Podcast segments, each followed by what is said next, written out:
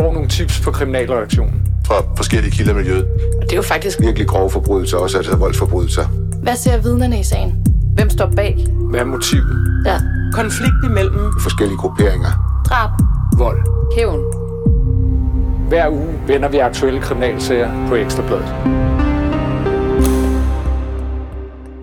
Superkiosken står der på skiltet over indgangen til den lave rødstensbygning på Islandsgade i Ikast. På den modsatte side af vejen ligger flere boligblokke i den samme type af sten. I området modtager en 35-årig mand en aften i november 2023 en hvid plastikpose med lidt over 3 kilo heroin, fordelt på 31 pakker. Han tager posen med tilbage til sit værelse. Det er værelse T26 på udrejsecenter Kærshovedgård. Og her der pakker han heroinen om i tre pakker på 1 kilo hver. Det fremgår alt sammen af et anklageskrift mod fire mænd og en kvinde, som lige nu sidder tiltalt i retten for at have håndteret og solgt 8 kilo hård narko. Det skal vi snakke om i den her episode af Afhørt. Jeg hedder Linette Krøger Jespersen, og min medvært er Christian Kornø. Og Christian, det er også dig, der skal fortælle om den første sag, som vi skal snakke om i dag. Du har gennem flere år interesseret dig for udrejsecenter Kærsudgård, og ikke mindst dem, der bor der. Nu har du så skrevet om narkosagen med de mange kilo heroin. Hvad er der usædvanligt ved den? Ja, det er en, en narkosag med både heroin og kokain. Og der er jo flere aspekter ved den, som gør den interessant. Altså, for det første, 8 kilo ren narko er jo en enorm stor mængde, øh, også i dansk regi. Og det andet, som gør den øh, særlig særligt den her sag, er jo, at øh, de fem tiltalte i sagen alle sammen udvist i forvejen, altså og bor på Kærshovedgård, altså det her udrejsecenter ved IKAST. Og Kærsudgård, det er jo et sted, der har trukket mange negative øh, overskrifter med sig. Hvordan vil du beskrive det sted? Kærshovedgård, øh, der var jeg jo for, for to år siden at besøge øh, en af beboerne.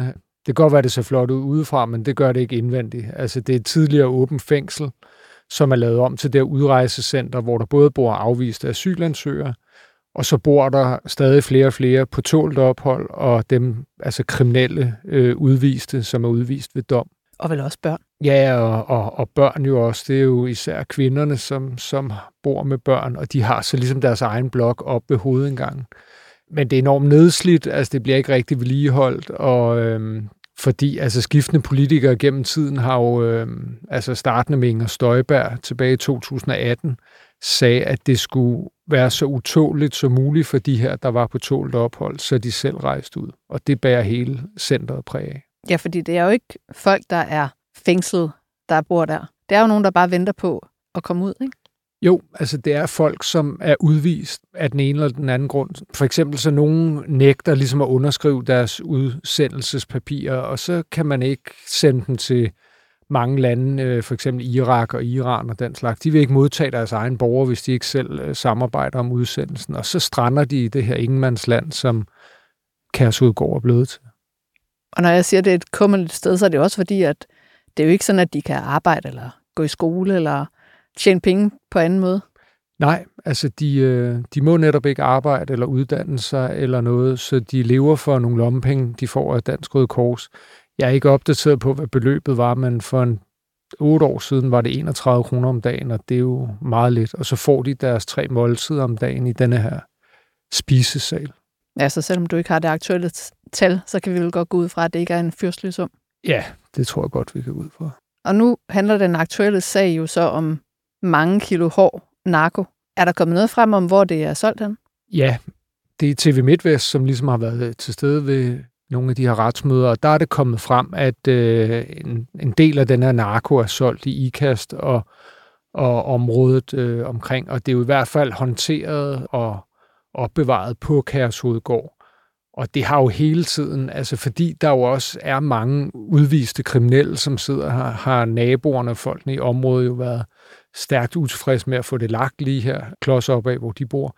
Fordi de netop har sagt det her med, at man risikerer en øget kriminalitet. Og man kan sige, sådan en stor og voldsom narkosag som den her, den understreger jo den pointe. Vi skal jo lige omkring, at de fire af de tiltalte, de nægter sig skyldige, og den 35-årige, han erkender besiddelse og videresalg af heroin og en mindre mængde hash. Hvad har han sagt omkring, øh, hvorfor han indlod sig i det her? Den 35-årige udviste, som sidder på anklagebænken her, har sagt, at han ligesom blev Shanghai ind i den her narkoforretning, fordi at han skyldte den formodede bagmand, som ikke sidder på anklagebænken, men som man formoder er flygtet ud af landet, at han skyldte ham øh, nogle penge for noget spillegæld.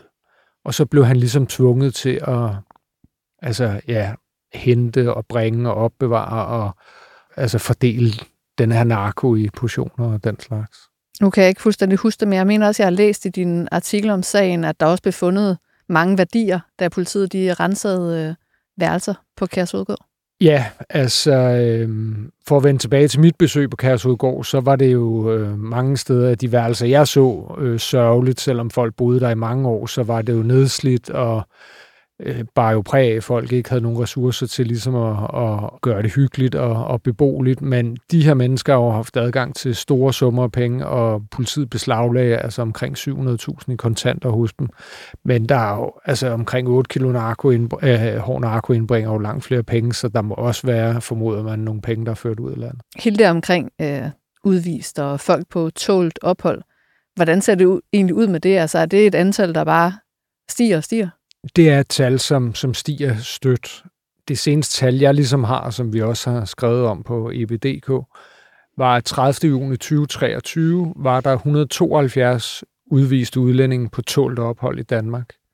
Øh, og det var steget fra 143 i december 2021. Udover det er der her i 2023 369 udviste, som er domsudviste. Og der må man huske, at langt de fleste af de her har tvungen opholdsmeldepligt på Kærshovedgård. Det vil sige... Og opholds- og meldepligt, det betyder jo så, at de dagligt skal melde sig til vagthavende. Ja, det er lidt forskelligt. Altså, nogen skal melde sig en gang om ugen, nogen skal melde sig tre gange om ugen, nogen skal melde sig hver dag, men altså, de skal med løbende mellemrum, altså, og det er fordi, at man af den vej vil forsøge at sørge for, at de bor på centret, og de ikke er rundt i samfundet, øh, fordi jo mange af dem jo netop er ud, altså udviste kriminelle, som jo i virkeligheden burde altså være deres hjemland.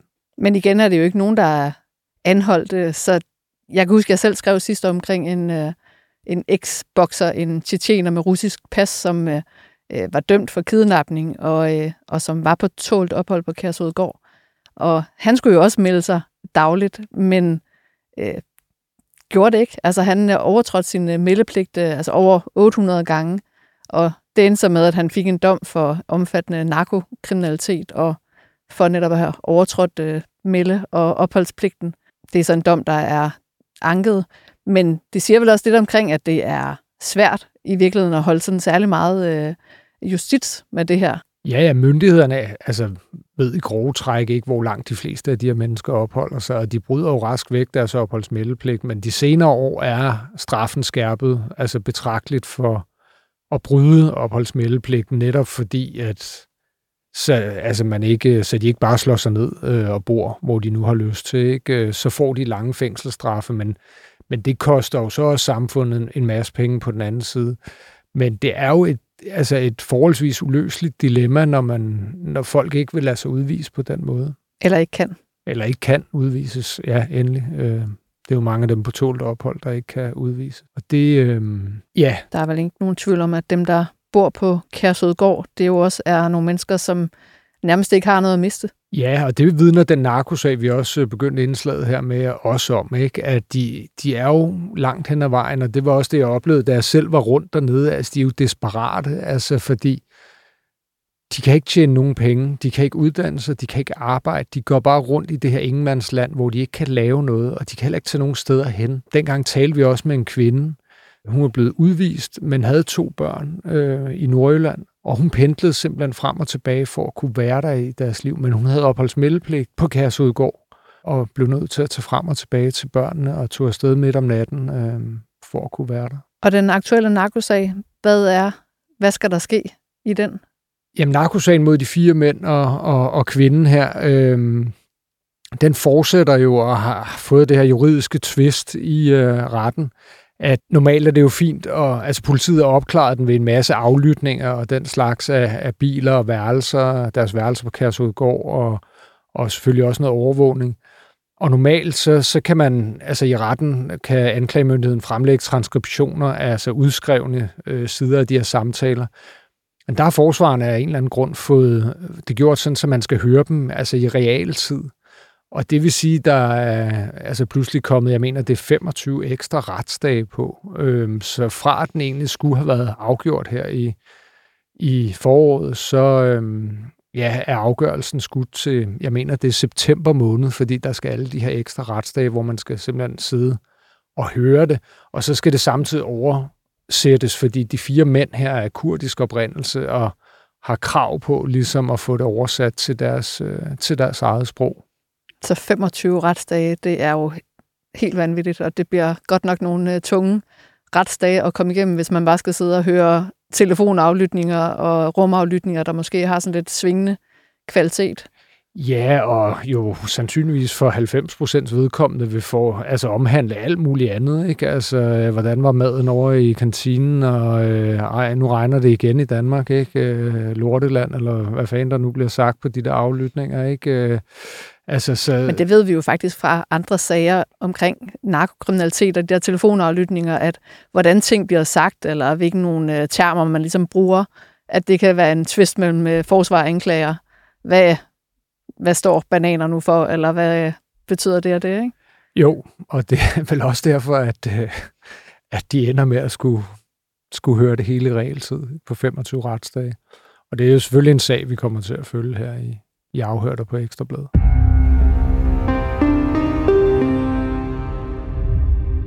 Den næste sag, vi så kigger på, er en øh, 38-årig Comanches rocker og bandeveteran, der blev lukket i et baghold i sidste uge.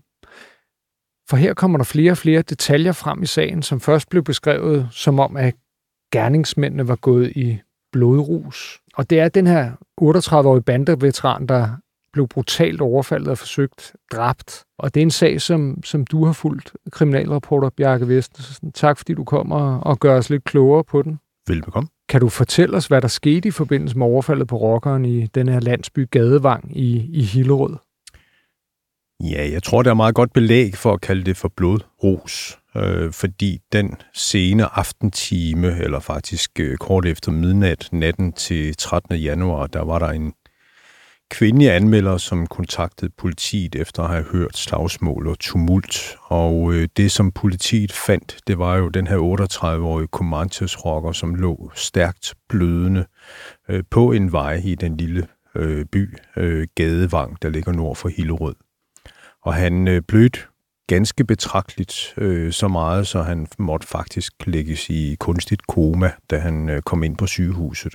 Og han var stukket adskillige gange i ansigtet, øh, i nakken og i siden og mange steder på kroppen, og så var der blevet taget løs på, øh, på hans hoved. Hvad ligger du egentlig i, at det er en blodrus? Der ligger det i, at det til sydlandet har været øh, en episode, hvor det kan virke som om, at de forskellige gerningsmænd, og dem har der til sydlandet været en del af, de har været ophidset, og de formentlig har hisset hinanden yderligere op i det, at de har udøvet den her vold. Så det er ligesom, at jeg er blevet i den her blodrus, og selvom man jo på et tidspunkt i hvert fald har været blødende, så har de så fortsat øh, deres forhævne med at stikke ham med den her kniv. Ja, det er jo voldsomme skader og trampe på hans hoved og den slags. Det er jo, men ja, de er jo så siden blevet varetægtsfængslet, nogle af de her, og det er jo også for, altså det er jo ikke kun grov vold, de er varetægtsfængslet for, vel? De er varetægtsfængslet for drabsforsøg, øh, fordi de jo i hvert fald ifølge politiets opfattelse, vi slår ham ihjel, og så er det jo altså et drabsforsøg. Men det er jo kommet lidt drøbvis, umiddelbart efter episoden den 13. januar, så i cirka døgns tid senere, der bliver den første anholdt. Øh, om fredagen, det vil sige en lille uge efter, der bliver der yderligere fem fremstillet i grundlovsforhør ved retten i Hillerød. Fire af dem bliver varetægtsfængslet, den femte får opretholdt sin anholdelse i, i 3 gange 24 timer. Noget som, øh, noget, som retten kan beslutte, hvis man ikke er fuldstændig sikker på, om, om vedkommende skal varetægtsfængsles eller ej. Det bliver han så øh, den efterfølgende mandag, og øh, samtidig øh, er der to personer, en 22-årig kvinde og en 28-årig mand, som bliver varetægtsfængslet en absentia, fordi de ikke var til stede. De var ja, flygtet. Øh, de var på flugt. De var efterlyst.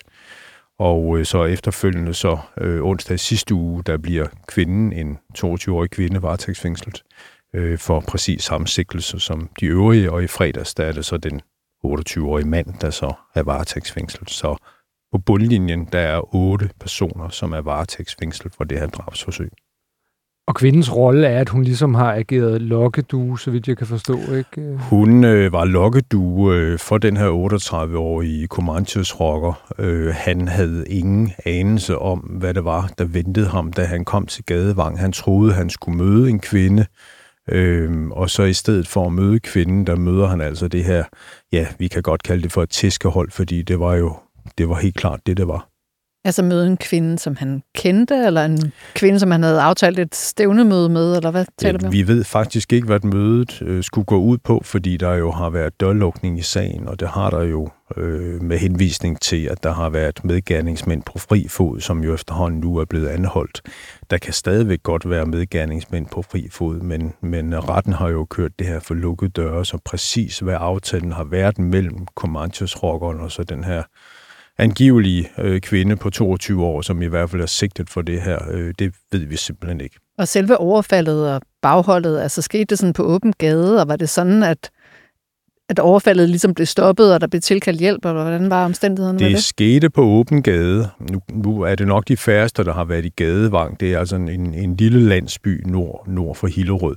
Øh, og det skete på et tidspunkt, hvor øh, gaderne nok var ryddet for sne, men der lå stadigvæk ret massive mængder i, i rabatten og på fortårne.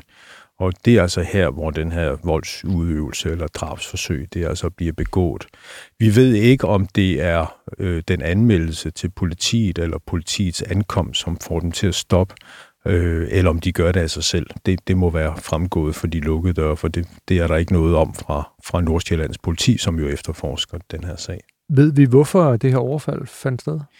Vi ved det ikke præcis, men, men, men nogle, af de efter, nogle af de oplysninger, som vi har på Ekstrabladet, det er, at der, der kan være tale om en narkotelefon. Og en narkotelefon er jo en, en rigtig vigtig ting, fordi den indeholder øh, navne og mobilnumre på, på mulige købere, og, og er jo så i høj kurs, fordi øh, skal man sælge narko, så er det vigtigt at have øh, et køberkartotek.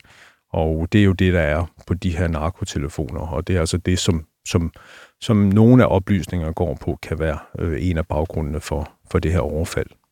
Ja, narkotelefoner har vi jo tidligere set, altså både bliver ja, handlet og jo også stjålet fra øh, folk i det kriminelle miljø, og der er sågar også øh, blevet slået ihjel over nogen, som har fået stjålet øh, narkotelefoner.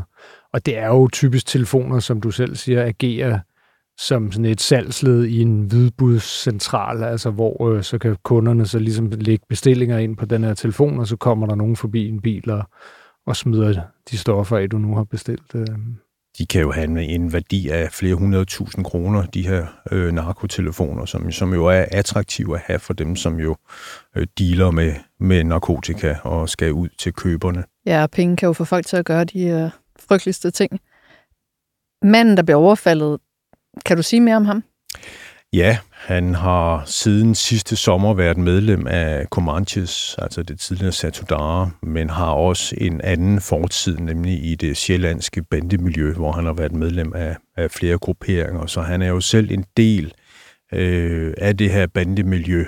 Øh, den præcise rolle i forhold til de her otte varetægtsfængslede, det kender vi jo ikke, øh, fordi det er foregået for lukket døre. Ja, nu siger du selv, altså der er jo flere anholdt i sagen, men der er en, som ligesom bliver altså, udråbt som bagmanden for det her øh, overfald. Hvad, hvad ved vi om ham?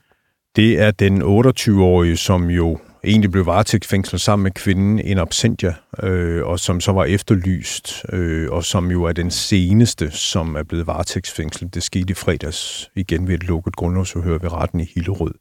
Han øh, bliver betragtet som ham, som har orkestreret det her overfald, har fået de andre med på det, men ham, som har iscenesat det, øh, og han er tidligere øh, LTF'er, tidligere medlem af Loyal to Familia, den højesteretsforbudte øh, gadebande, øh, og har jo altså så stadigvæk en fod indenfor i det kriminelle bandemiljø. Men vi antager, at de alle sammen nægter sig skyldige? Det gør de, ja. Ifølge de oplysninger fra Nordsjællands politi, så nægter de sig skyldige, øh, og det har de gjort alle sammen. De er alle sammen varetægtsfængslet for, for det samme, nemlig drabsforsøg øh, her i Gadevang. Øh, der er sådan set ikke ændringer i øh, sikkelserne for nogen af dem. Øh, det gælder også for kvinden, som agerede lokkedue øh, for den 38-årige mand. Hun er altså også sigtet for, for drabsforsøg. Men altså endnu en episode, der viser til Sydlandet, hvor voldsparat man er i det her rock- og bandemiljø. Tak fordi du gav os den her gennemgang, Bjarke. Velbekomme. Og tak til Rasmus Søgaard for at producere programmet, og ikke mindst tak til jer for at lytte med derude.